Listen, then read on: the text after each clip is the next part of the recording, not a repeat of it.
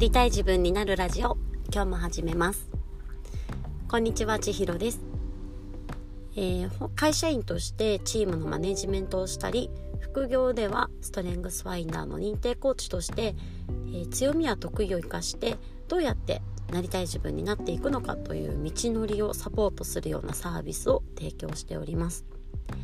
でこのラジオでは私自身がもっと楽しくもっと自由にもっと私らしく、えーなりたい自分を目指していく過程での試行錯誤や学びや気づきについて、えーお話をしております。で今日は、うんと、非日常がもたらしてくれるもので非日常の設計って大事だなというお話です。えー皆さんは非日常って言われた時になんか具体的にどういうものが非日常なのか。まあ旅行とかは分かりやすいと思うんですけれども何かイメージつきますでしょうか。なんかよくある経験としてはなんかいつも何気なく歩いている道だったとしてもなんかカメラを持って同じ道を歩いてみるとなんかいつも目に入らないものがどんどん目に入っていろいろシャッターを切りたくなるっていうような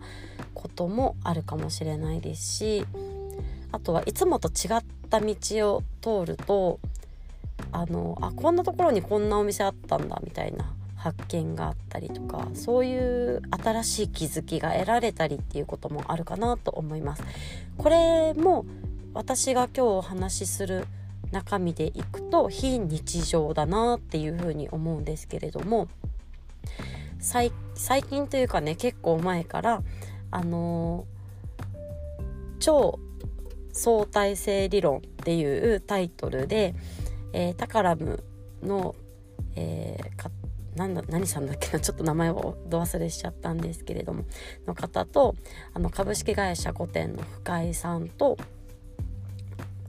えっと、学びデザインの荒木宏之さんですね。が3名でされている超相対性理論というポッドキャストを聞いていてで世界の見え方が変わった時というテーマでその非日常に触れるこのスイッチングについてお話をされていました。でその中でとっても興味深かったのは、まあ、人間ってシステム上同じことの繰り返しだったりとかねその日常の中にあるものってあんまりこう注意深くいなくても大丈夫っていう風になっていくんですよね。なのでいつも同じ道を通ってたら携帯見ながらでもなんか駅までたどり着けるみたいなことがあったりだとか、うん、と細かいところまで注意向けなくても良くなっていくんですよね。それはそのリソースを割かないためにそういう省エネモードになるというかっていうのが言われている中でちょっとでも新しいものを取り入れてみたりとか初めて行く場所に行ってみたりとかそういうスイッチによってその省エネモードが省かれて、うん、と感覚が研ぎ澄まされるんですよね。なので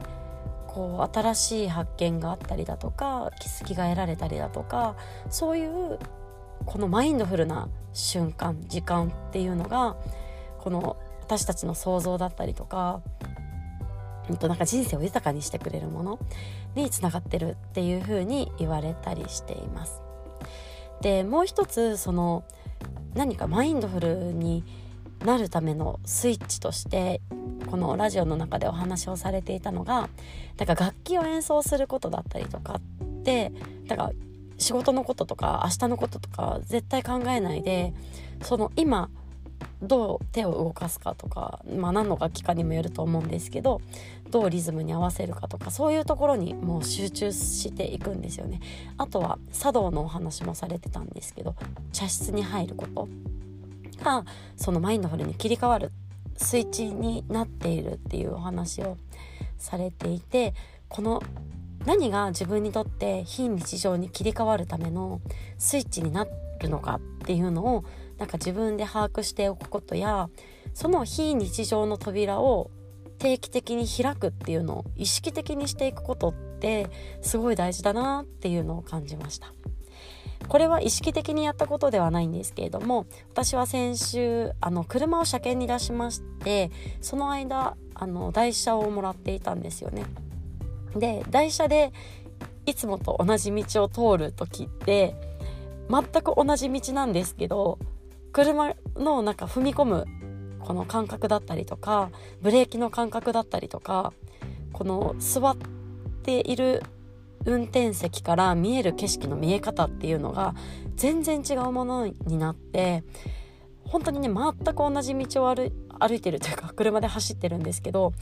全然新しい体験になったんですよね。であここってこんなに見開きっていうかねその見え方景色の見え方が違ったんだみたいなことだったりとかなんかちょっとその台車が古い車だったのでいつもより頑張ってアクセル踏まないと前に進まなかったんですけどそれによってなんかちょっとした道の坂道を敏感に感じ取ったりだとかなんかそういう新しい発見が得られたりなんかしてこの非日常って新しい気づきを自分にたくさん与えてくれるものだなっていうのをものすごく感じるんですよね。なので自分にとっての非日常に行くためのスイッチはじゃあカメラを持って外を歩くことなのかそれとも茶室に入ることなのかいつもと違う道を通ることなのか、まあ、旅行はねそんなに頻繁に行けるものじゃないと思うので日常の中にうまくこの非日常を入れ込むために自分にできることは何なのかそれを定期的にやっていくってすごくなんか大事なことなんだなっていうのを改めて感じましたので今日はこんなお話をさせていただきました。だかそのお話その超相対性理論のラジオを聞いてから私家にウクレレがあってしばらくね熱中して弾いてる時もあったんですけど最近全然触ってなかったので久しぶりにウクレレ触ってみたいななんて思いつつそうやってなんか瞑想とかねヨガもやってますけどなんか本当の意味でこう今に集中できる時間だったりとか自分の感覚が研ぎ澄まされる時間をこう意識して取っていくこと。をやっていきたいななんていうふうに思いました。というわけで今日も最後まで聞いてくださってありがとうございます、えー、今日また皆さんが一歩でもなりたい自分に近づけますように。ではまたね